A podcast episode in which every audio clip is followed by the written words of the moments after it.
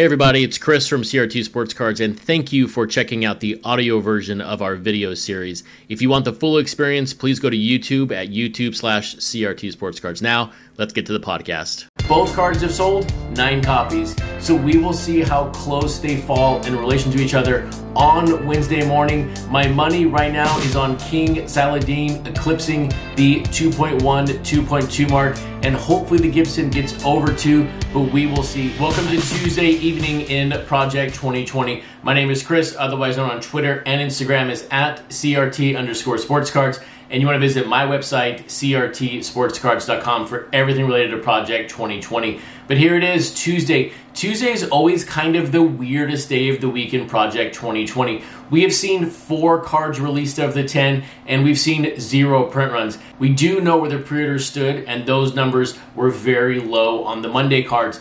And on Tuesday, we have a card that is going to potentially rock the boat even more and potentially finish under 1800. And this is the perfect storm. Some would say in a good way, some would say in a bad way. But first up today in Project 2020, and we are now only two cards away from number 300. Tomorrow we find out who is going to be bestowed the honor of number 300 in Project 2020. Coming in at card 297 is this Frank Thomas by Joshua Vides. And this Frank Thomas is a card that plays very, very well to the strengths of Joshua Vides. And I really like this card overall. I think it fits his style very well. But it's because the card has a lighter background. The lighter backgrounds play to Joshua Vides' strengths whereas a darker background, his line and dot work get lost. And this is why I will always say I really wish his cards were black and white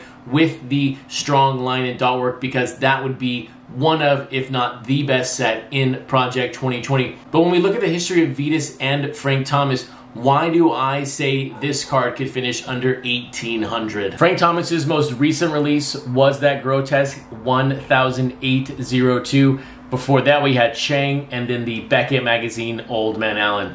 On Vides, we've gone from the Ted Williams at 2150 to Jeter at 3561 and then that Ichiro. And the Ichiro coming into just 2046 considering the fan base of Ichiro in the set is why I say this card right now before even looking at the period totals for this card at 8 o'clock could finish well below 1800. We will see if the fans and the people who are out there hunting a print run will keep this card above. But when you look at Frank Thomas by Grotesque 1802 and Ichiro just over 2000, one of the better selling players in the set, there is no reason why this card should sell over 2000 and why this card right now should fall under 1800. And the second card on this Tuesday release day, and my favorite card of the day, is this magnificent Sandy Koufax by Mr. Cartoon. This cartoon card follows up his most recent card, which I thought was just amazing, his Ichiro. But the reason why I like this card so much is, is because it's the polar opposite of a card in my collection, which I wish was just a little better. But let's take a quick look back at cartoon, and also Sandy Koufax. And not to be forgotten this time, I did not forget the Sandy Koufax by Gregory Siff like I did last week. But then before that, we had the yellow Blake Jamieson and then the grotesque version on cartoon. There is that Ichiro, the Willie Mays, which is just fantastic, and then Frank Thomas. So in my books, when it comes to cartoon, he has had three amazing releases back to back to back. Mays, Ichiro, and now this Koufax. And this Koufax wins for me, not because it's a horizontal card with some great lettering, but the portrait of Koufax looks just like Koufax, and it is a fantastic drawing on the bottom left of the card. When you look at like cartoons, Jackie Robinson, which may be Bo Jackson. I thought that one could have been better, and I say that as somebody who cannot draw, but the portrait of Jackie Robinson was not really there. He captures it with Sandy Koufax here, exceptionally well. And if you're a Koufax fan or you're a cartoon fan, you are going to really, really enjoy having this card in your collection. I thought it was very well done,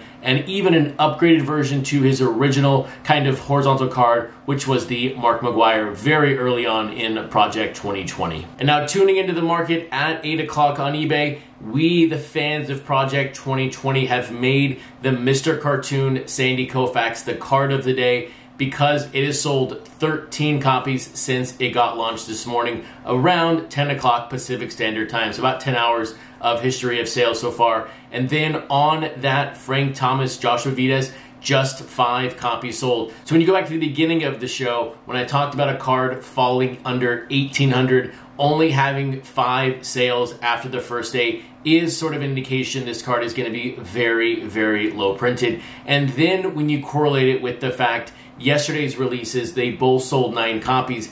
At 8 o'clock tonight, that Naturel by Bob Gibson has sold zero copies on eBay. That card only sits at nine. So that was another card I theorized could fall under 2000 under 1900. And then on the King Saladeen Tony Gwynn, that card is sold three copies on eBay. So going into the print run announcement tomorrow morning, it is sold just 12 copies on eBay. So we're looking potentially at very low print run start the week and then another low print run day the following day. So we will see what that means for the set for this week. But it looks like right now, out of the gates, we're going to have some very, very low print runs. With that, have a fantastic Tuesday evening, and I'll see you back tomorrow morning or tomorrow evening for episode number 102 of the Project 2020 Nightly News.